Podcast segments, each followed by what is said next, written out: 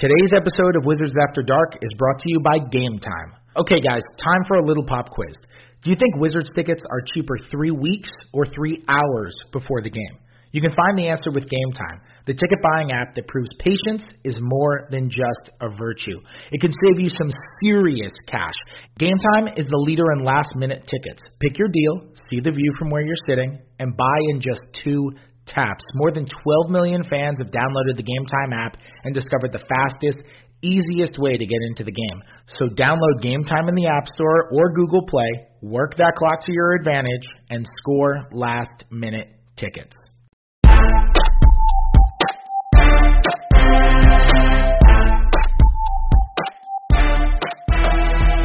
For a second, consecutive, I really blew that beginning. Wow, I'm leaving it. It's staying. It's happening. For a that's what happens. It, it, the Wizards just played their first back to back of the season, which means that I'm on my first back to back podcast, and so that's how I'm opening back to back podcasts. The Wizards played for a second consecutive night, and I am podcasting for a second consecutive night from my living room because that's how we do things now. Uh, I was not there in Phoenix for the very wizardsy wizardsing that happened there, where they gave up 132 points and they scored 140 and they won and they're now six and ten because they hit uh, approximately a million and seven threes and beat the Suns uh, and played much better than they did in Denver when the offense was really stifled by one of the best defenses in the league. Uh, but I do have a guest, even though I am alone. I am not alone in spirit because I've got Gina Mizell, who covers the Suns for us at the Athletic, on the Skype line right now. Hi, Fred.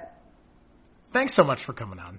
Of course. It sounds like my uh, we were trying to mess with my audio, and it's a B minus. You said so. Uh, I, I will take that and apologize if I sound a little echoey to any of your dear listeners on this Thanksgiving Eve.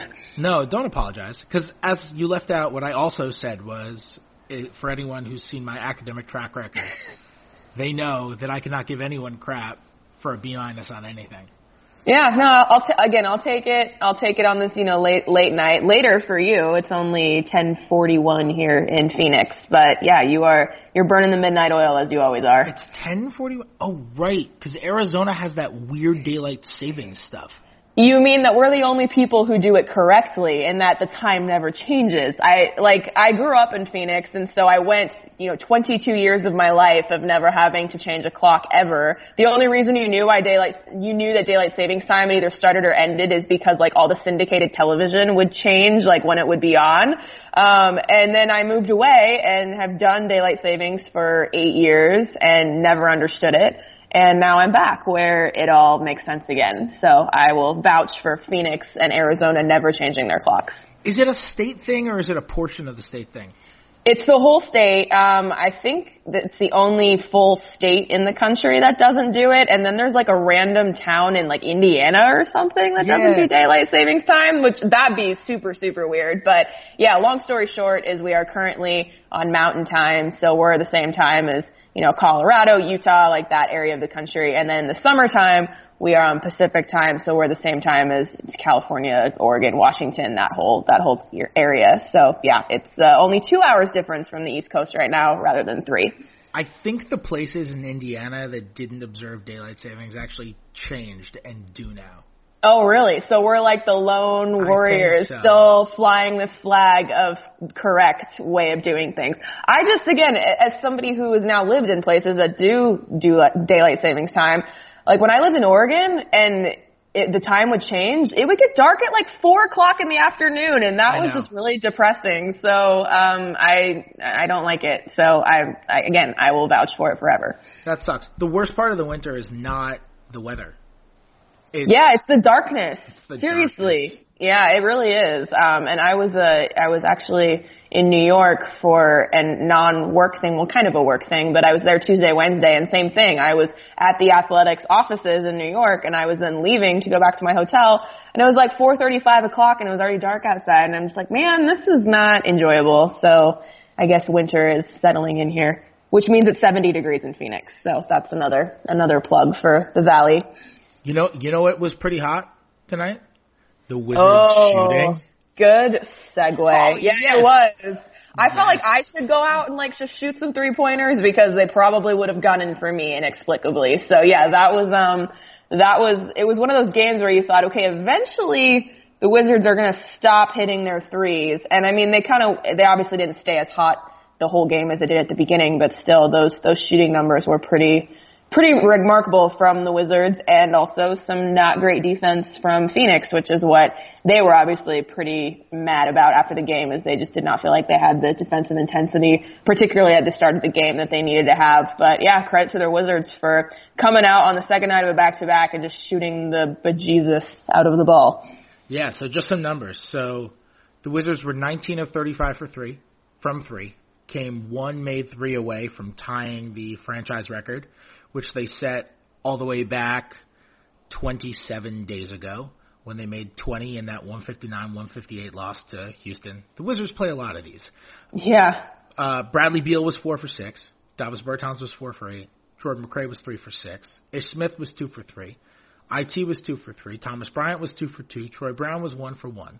Uh, what what is that? Eight Wizards made a three. Not bad. Uh, they shot 57 from the field, 54 from three, 95 from the line.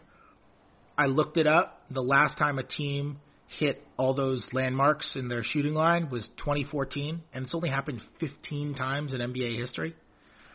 That's uh, not bad.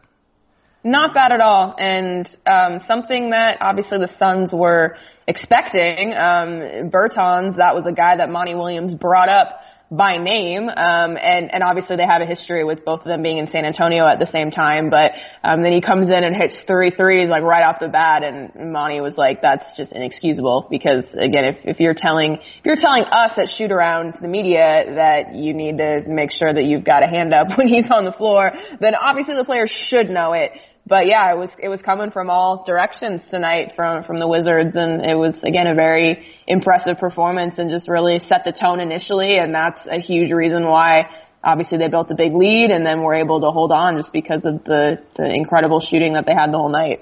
I mean, Bertans is he is an outrageous shooter. Yeah, he's, and I've seen a very him good role player.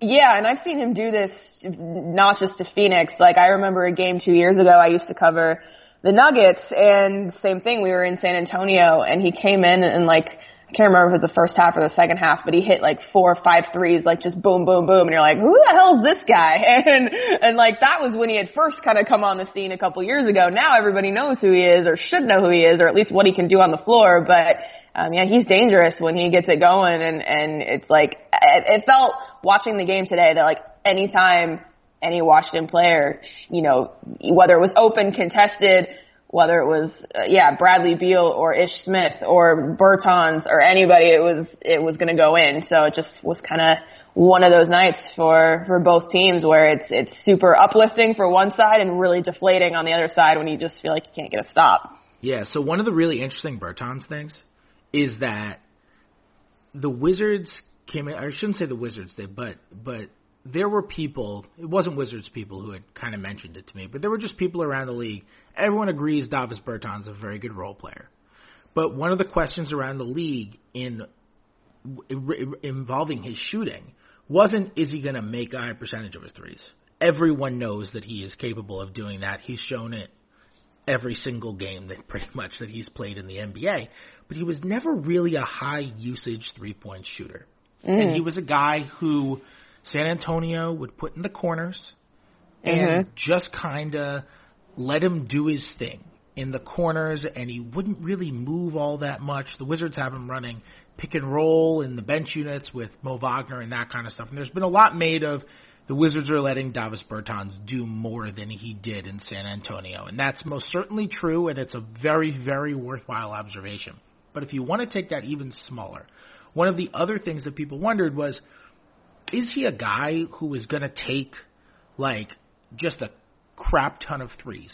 Or is he somebody that if you put him on a team with a lot of offensive options, he's going to take some threes? And if you put him on a team with not a lot of offensive options, he's still only going to take some threes. And it, it's really hard to scout that kind of stuff. This is where I think like basketball scouts are amazing, where you have to know so far beyond just what you've seen on the game tape of a guy. You have to know the fabric of a guy's of a guy. You have to know how his mind works. You know, uh, and right now, Bertans' usage is about in line with his career, but if you look at the three pointers he's taking, his three point rate is really high. He's taking more threes per 36 minutes than he has at any point in his career. He took eight tonight. That's about in line with uh, his his average on the season. He is taking a ton of threes. Uh, he has the highest three point rate of his career, which is just the percentage of, of shots that he's taking that are coming from three.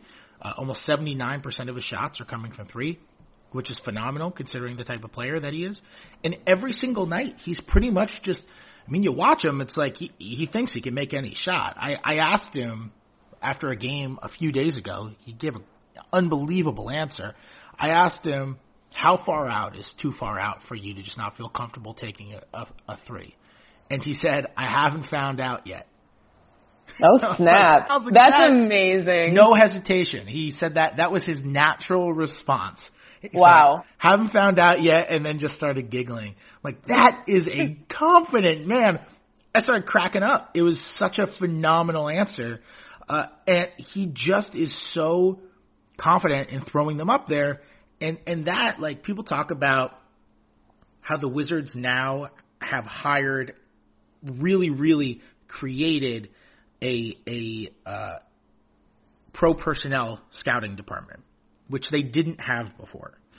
They just kind of use their regular scouts and and the people like Tommy Sheppard, who was the assistant GM at the time, and Frank Ross, who was the uh, you know basically the, the head of scouting for them and all that. Those those guys would look at stuff, and the assumption was just kind of these guys are in the league, we know what they are.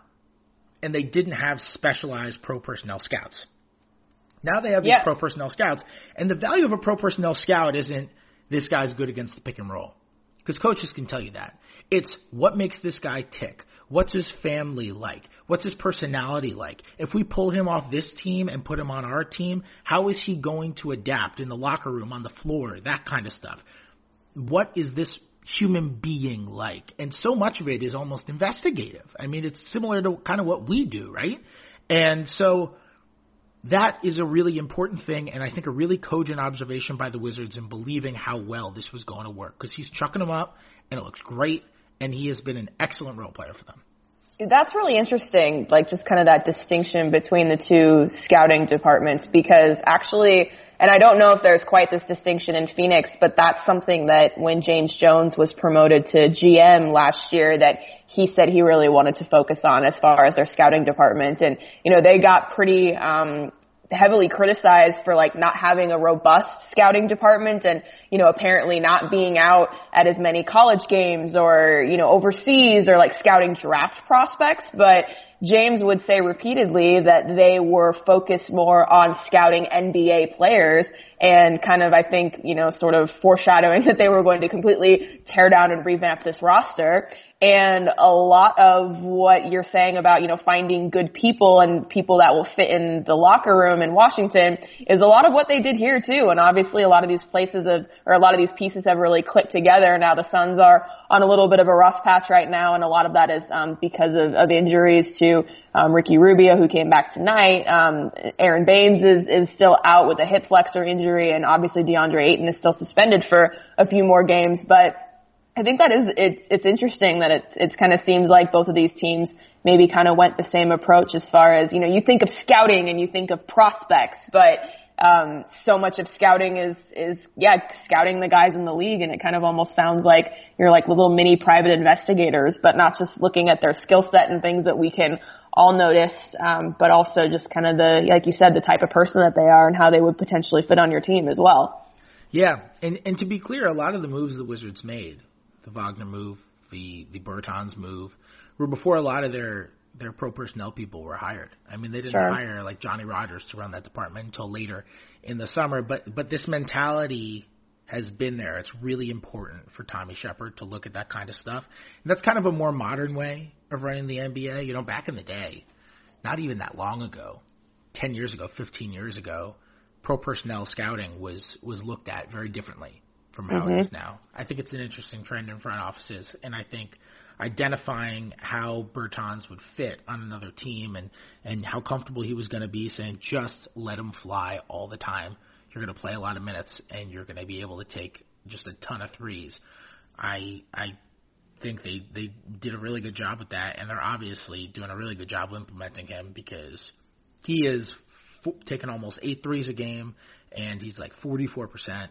He's just been quite good, quite good. Yeah, yeah, and you need you need those role players and those guys who can come off the bench and just light it up and kind of you know just it, again it can be demoralizing for another team when somebody that you have scouted for and that you know this is what this player does and what he's going to do and yet he still comes out he still gets open looks and he still buries them like that's just I can't even imagine how, like, when I watch it, I'm like, geez Louise, you know, and so I can't even imagine what it's like for coaches and players, like, just how frustrating that's gotta be when you've game planned for this guy and you think you have a way to account for him and, and to stop him and he just still does what he does. So yeah, you could tell there was definitely frustration from the, the Suns tonight on, on their side and, you know, Monty Williams mentioned him by name and said that's inexcusable what he was able to do tonight, particularly when he first came in the game and just hit three right in a row. It felt like.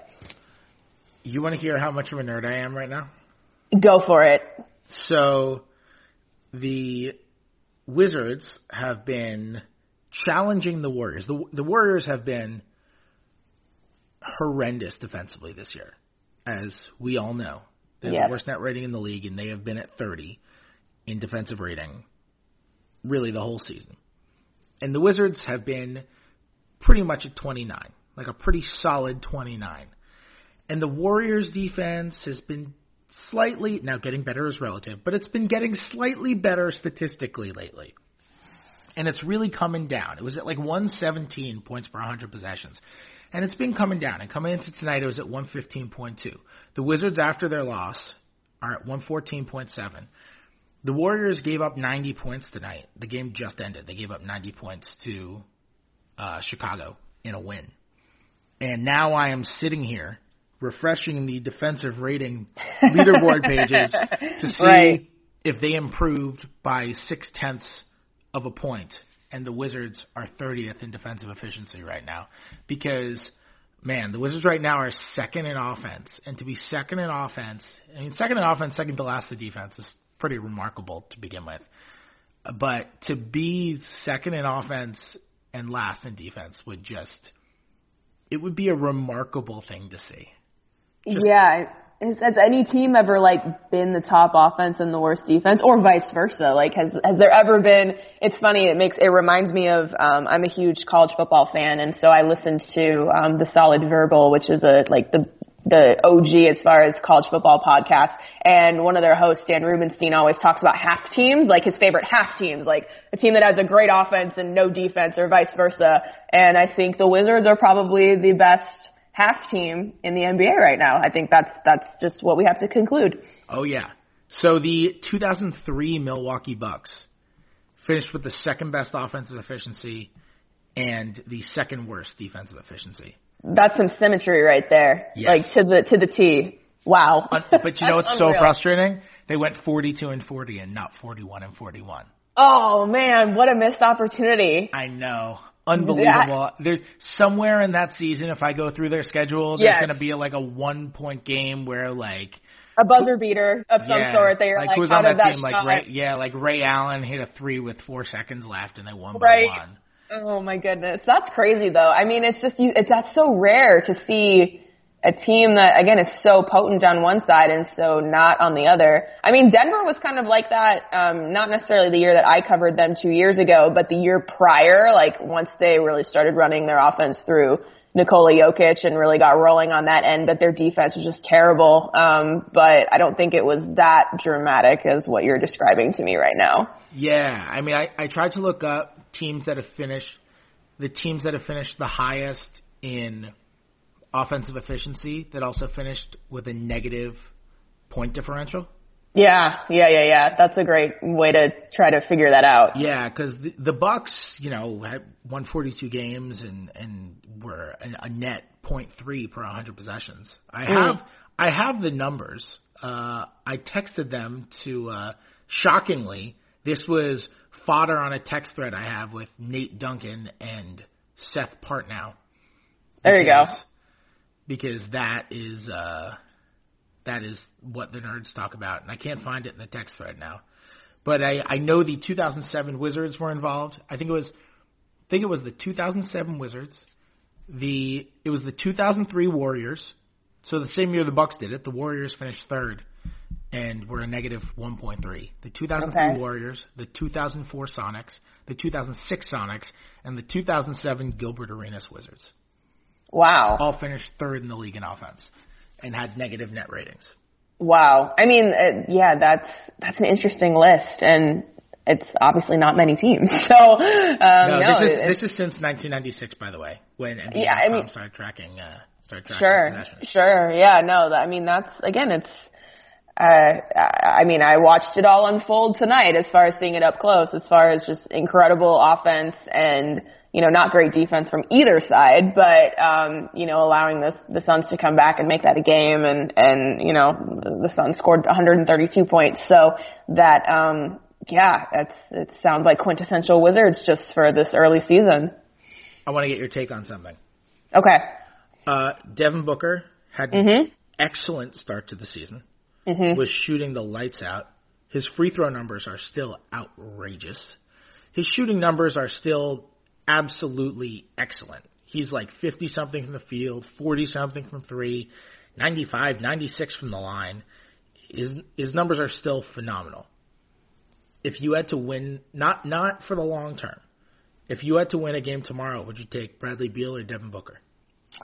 Ooh, wow. Um, I think I would still take Brad Beal just because of his experience level. Um, that's something that Devin Booker has admitted that, you know, he hasn't been in many tight games with stakes in his career just because the Suns have been so bad during um, his tenure. You know, not not really his fault, obviously, but just the, the teams that have been built around him and the coaching instability and front office stability and you know all the dysfunction that this organization has had for the past decade. But um, there have been some moments even early on this season. I mean, this team has been really competitive and and hung with some really high level teams. And um, Devin Booker's made some mistakes down the stretch, and I think that's part of his growing process is just learning in those clutch moments what to do. Um, and so I think I would still take Bradley Beal again off the top of my head. I don't know what his, um, you know, how many buzzer beaters he's hit in his career, just what his numbers are in those clutch situations. But I think I, w- I would take him right now just because of that experience level and,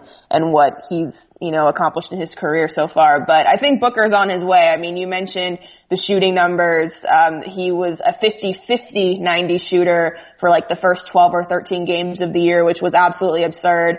Um, you mentioned his three-point numbers have kind of gone down the last few games, and again, I think that's a lot of it as a product of that Ricky Rubio has not played for most of the last week, so just not having that point guard that's going to get you the ball in the right spots and just has that floor vision. Um, Booker has kind of at times looked a little bit like last year's Devin Booker when the Suns had no point guard, so I think that's contributed a little bit, and obviously just kind of some natural sort of coming back to the mean. But no, he's having a great season, and I think he's going to wind up, of course, being a, a terrific, terrific player throughout his career. But I think right now I would still take Bradley Beal. So, do you agree or disagree? I agree.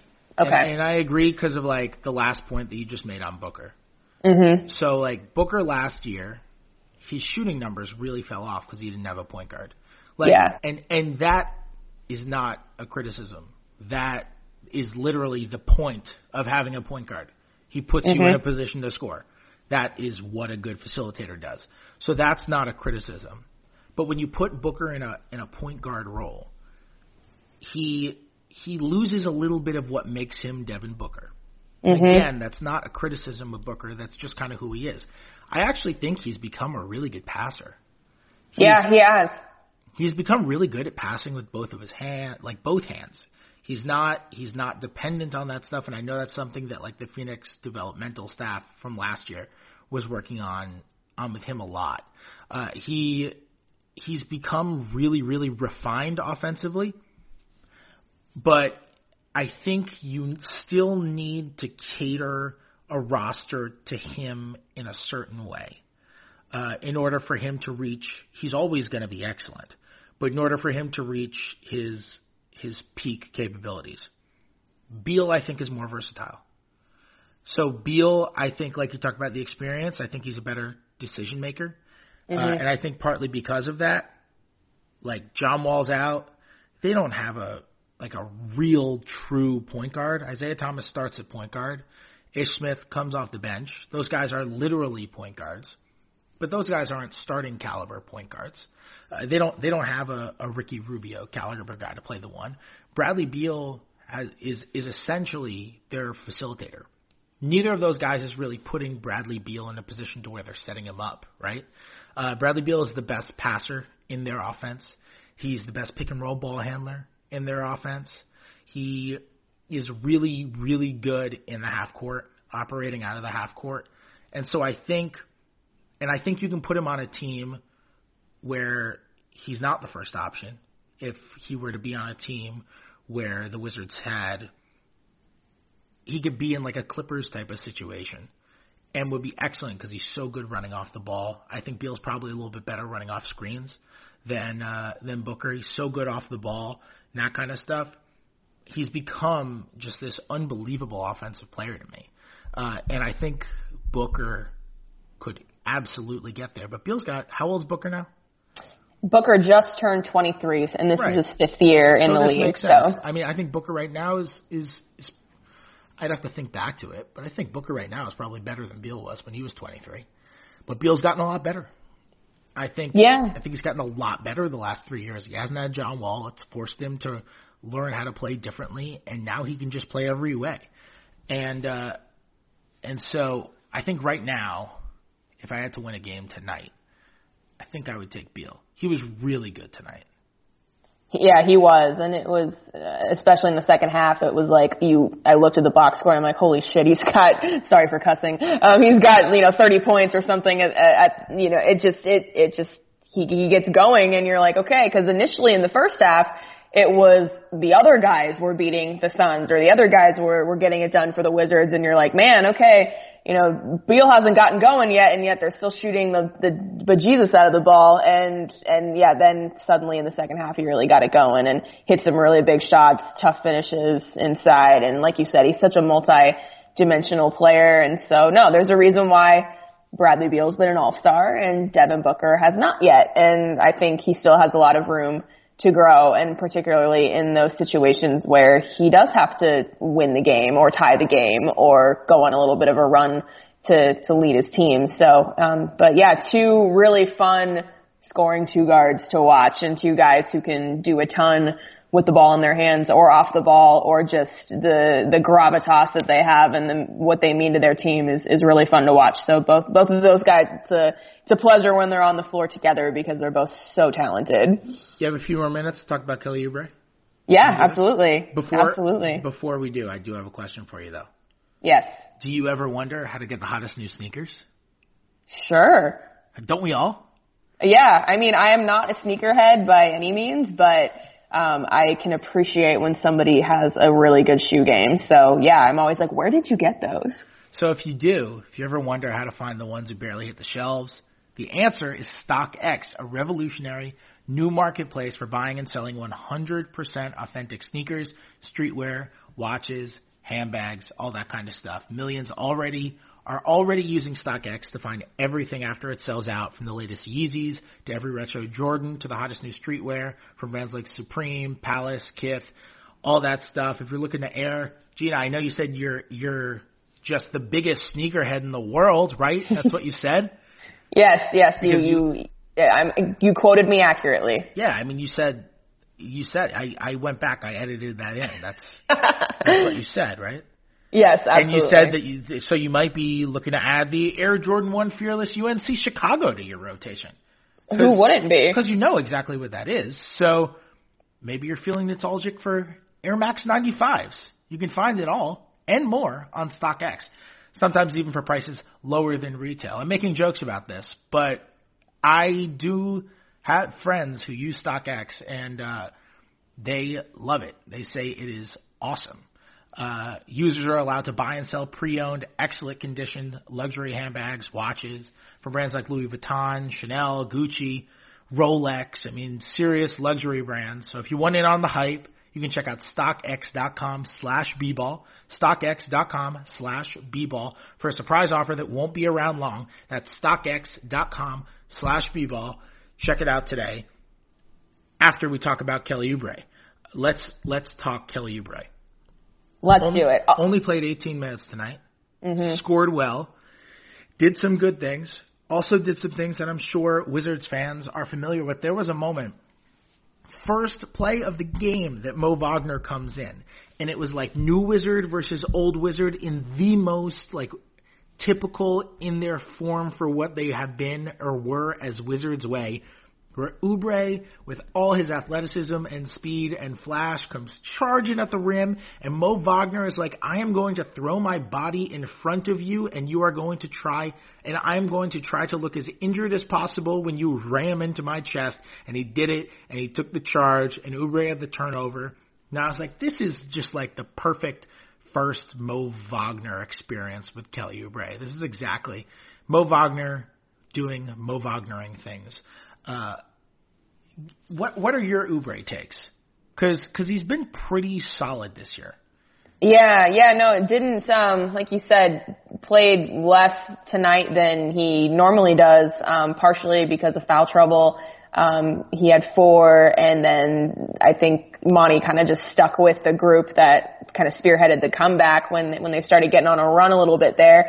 And there was also you you mentioned that moment was maybe not the greatest for Kelly Oubre, but there was another moment where um, he simply did not get back on defense, and I can't remember who ended up with the transition finish, but uh, Monty was not happy. He, he yelled at Kelly and was like, "What kind of what are you doing?" So that was pretty shortly after that is when he went to the bench and never came back in the game. And so I don't think that was the only reason why he never came back in the game, but that was part of the reason why he went to the bench. And then, like I said, the group that the Suns had on the floor was kind of uh, the one that was making the run. So I think Monty just stuck with what was working. But um, overall, he's had a really nice, um, really nice season. Obviously, he got his uh, his pretty lucrative contract um, this past summer to stay in Phoenix, a two year deal for thirty million dollars, and is sort of went into this season um, being kind of knowing that he was going to be a starter, knowing that he was going to be not the number one option, but the you know number two or number three option, depending on if DeAndre Ayton's on the floor or not, and like being a guy that the Suns need to score in order to roll on offense the way that they want to. So, um, you know, he's brought all the stuff that, that Wizards fans know about, you know, his athleticism, his, um, fearlessness inside. Um, he's a better three point shooter this season than he's been in his career. And, um, you know, he's still a guy who doesn't pass the ball too much. Um, it really can get kind of sort of tunnel vision or just really is aggressive when he has the ball in his hands and wants to score.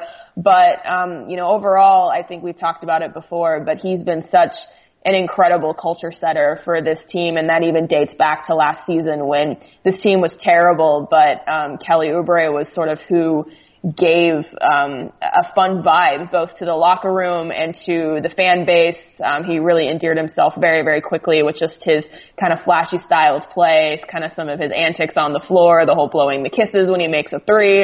Um, now if he hits the deck, he does push-ups. Um, it's all kinds of stuff that fans just love. And so I think every team needs a guy like that who kind of brings that passion and that personality and um, he started the whole Valley Boys movement, which is kind of how they've identified as a team. And he's got merchandise now. They did a pop-up shop here before the season started. Like it's there's a whole full Kelly Oubre experience still going on in Phoenix. And and now I think you know, like I said, his production overall this season so far. Um, has sort of lived up to to just his personality, and, and again, he's not the number one option on this team, but he's a great complementary option and just a really good energy boost overall. You know what I wonder? What's that? I wonder if the Wizards hadn't traded him and had re-signed him. Mm-hmm. And I, I'm not. That trade was a, was a bad trade no matter what, and I wrote about it the next day as being a bad trade. I wrote about it this summer when Trevor Ariza just bolted in free agency, uh, which was predictable. It was confirmed to be just as bad of a trade that even if you didn't want to keep Kelly Oubre, you were not forced into trading him for a guy who was going to be a strict rental. mm-hmm. on a team that lost 50 games. You could have also gotten a future piece for your soon-to-be restricted free agent, where you still have some kind of market control over over that kind of player. It was not a good deal. And what was still crazy about that deal was when the whole MarShon Brooks thing happened and yes. the fell apart. The originally agreed upon deal, the Wizards were getting a second round pick, an unprotected second round pick from Memphis. And then when they reconstructed the deal, the Wizards were giving up the exact same package they were in the original deal, and they were getting back the same player, but without the second round pick. So they openly, like 12 hours later, openly agreed to a deal with a worse package than they were original than they deemed that first package worth. That same package worth. Like they took a worse package than what they deemed they should get for what they traded out, which is that will never make sense to me. And then they, you know, they should have let Ariza walk, and they he, he was unrestricted. They had no control over it. It was the right way to play it, but that just anyway. I'm sorry, that didn't make uh, it, it just no. didn't make sense when they did it. But here's the thing. Here's my point. Here's what I wonder. You know, you talk about how like Kelly Oubre likes to do his own thing on the court, right? And he's very talented. He's very athletic, and he's not really a passer. And the way this Wizards team plays, very ball movement oriented, Mm-hmm. Lots of dribble handoffs, tons of screening, a style that Kelly Oubre doesn't really play. And I wonder, let's say hypothetically, they had held on to Kelly Oubre last year and they re-signed him this summer. I wonder if he would be flourishing the way that he's been in Phoenix if he were still on this team.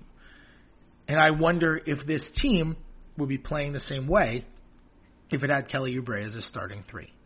Uh, it's it's a hypothetical I don't know the answer to. Would he have bought into a new system and changed the way he played? Would he have tried to buy in, change the way he played, and been worse off for it because it's not who he is? Would they have figured out a way where it's like we play this way because of the personnel we have, and we, if we have different personnel, we're going to cater to our personnel differently, and they're going to look differently? Uh, I just think it's an interesting hypothetical. Yeah, it totally is. And I mean, again, the, the system that he's playing in Phoenix, um, Monty Williams calls it the point five system, which is, is similar to, um, what they had run in San Antonio. And so that basically says that in 0.5 seconds you need to decide whether to shoot, drive, or pass. And, and so that is, it, it just encourages swift decision making and ball movement and all that stuff too. But I think where it benefits Kelly is that you know, he, he does have such an aggressive mentality that either when he gets the ball, like at the top or something, he's gonna drive, and when he gets the ball in the corner, he's gonna shoot. And like, so he, he is pretty decisive. He's not someone who's gonna hold the ball in his hands and try to make something happen and, and whatnot. He's going, or he's putting it up no matter what it is. And so I think that's where um, he can make a lot of stuff happen when there's not a lot of plays drawn for him. Uh, Monty Williams was joking the other day that sometimes Kelly gives him a hard time that, oh, there's not many plays drawn for me. And Monty's kind of like, well, look at the stat sheet. You're still producing. So I think that sort of just speaks to his role in the offense. But yeah, it is always interesting to sort of look back and, and say, okay, what would Oubre be? Um, in in Washington with the current team that they have, or maybe like a little bit of a restructured team where he was starting and kind of wasn't sort of the the guy that was still maybe trying to find his role like he was a year ago. Um, it, it's always fascinating. And then obviously on Phoenix's side, when you talk about that trade and the the which Brooks is it botched trade that we all hilariously still remember is that Kelly Oubre wasn't even supposed to be on this team in that original deal. He was going to Memphis. So uh, what the Suns thought was Dillon Brooks was supposed to be coming to Phoenix and Kelly Oubre wouldn't have even been on this team. And so that's like a crazy sort of sliding doors moment for this franchise, at least the current state of it is, um, where would they be without Kelly Oubre right now? And that's kind of a really fascinating thing to sort of examine as we come up now. It's, uh, you know, a couple weeks until the year anniversary of that trade. And just because of all the stuff that I mentioned as far as his impact, both on the court and sort of culturally within this team that like the original trade he would not have been in Phoenix and that's just kind of crazy to think about when we uh, sort of look at uh, this the botched trade and then what sort of came out of it. Anything else you want to touch on? No, I, I would just say that the last three times these teams have played, it's been really weird, like exciting, high scoring, bonkers games. I feel like, you know, tonight um, did I can't remember did the game the last game in Phoenix late last season. I don't think it went to overtime, but I think the Suns like had a chance to win. Yeah. But the Wizards won, and then of course the like three overtime, absolutely insane game in Washington right before Christmas last year was just the the Thomas Bryant game. That's the way that, and he was a killer again tonight for for for the Wizards against the Suns. But yeah, these it's how random that the Wizards and the Suns like play random games. It's just it's it's very interesting. So I was thoroughly entertained tonight, even though there was absolutely no defense played. Welcome to Wizards basketball. Yeah, yeah, yeah. I'm, it sounds like they play a lot of weird games, so maybe I'm just catching. I'm like, oh, the Suns and the Wizards play weird games, but just the Wizards actually play weird games. The Wizards play the weirdest games. Oh man, all their games. Eh, they they play a lot of close games and a lot of like comically high scoring games, and it's it's great. Uh, anything to plug for my listeners before we sign off? Oh goodness. Um, yeah, I would say just keep reading The Athletic and all of our terrific writers on staff. And um, no, I will definitely. I, I know there are Wizards fans that are still interested in the Kelly Oubre experience, and I will definitely be having more written stuff on him in the days and weeks to come. Like as, again, as we get closer to the anniversary of that trade and and some other things uh, coming down the pike. So yeah, I would say maybe stay tuned for that. But otherwise, uh, everybody have a happy Thanksgiving. The Kelly Oubre Experience is the name of my college band. There you go. it, it, I mean, is it not an experience? Like, it's just a full, it's a full gamut of just stuff, and I am always here for it because it is never uninteresting, which is just we just want interesting. So I, I am always here for it. Yeah, we wear earrings and uh, tight-fitting gold jackets with no shirts under them, and and some Converse. You got to have the Converse there because that's his shoe brand. So hundred percent. Like we were like he- throwback, like Chuck Taylor's, yeah, yeah, and he had um his best game so which you far can this buy at season. StockX. You know. There you go, exactly. No, his best game that he had um, a couple weeks ago, he dropped 30 points, and his his Chuck Taylors literally had flames on them, and so that was a little that was a nice um, that lead sort of wrote itself. Um, but then last season, at one point, he had Chuck Taylors that had like fur on them, like well, I mean not actual fur, but they were they were fuzzy Chuck Taylors. And I can't remember what color they were, but they were like green or orange or something. And I'm just like, nobody else can pull this off in the universe but you, Kelly. So I, I will always respect him for that, for the risk taking and also just the fact that he can pull it off because I don't know anybody else who could. Yes, and uh, subscribe to Wizards After Dark. This one is, if you're listening on The Athletic, you might not know, this one's a free episode. You can go on iTunes, you can subscribe to Wizards After Dark, and you will get most of the episodes over there on iTunes. Give us five stars, leave a uh, leave a review along with your rating. That's always nice. Uh, you can subscribe to The Athletic if you're listening for this one for free and you want to get the one bonus episode I do a week. You can subscribe to The Athletic. You don't just get Wizards After Dark. If you subscribe to The Athletic, you get everything. You get my coverage, Gina's coverage, you get NBA, MLB, everything else, and you can get 40% off on a subscription if you go to theathletic.com slash wizards after dark. Simple as that. 40% off on an annual subscription. It's 36 bucks for the entire year. Theathletic.com slash wizards after dark. Enes Kanter wore an athletic sweatshirt to the to the Celtics game tonight, so I'm sure our company Slack was blowing up about that. But Enes Kanter asked me for a free subscription last year when he was making $18 million a year.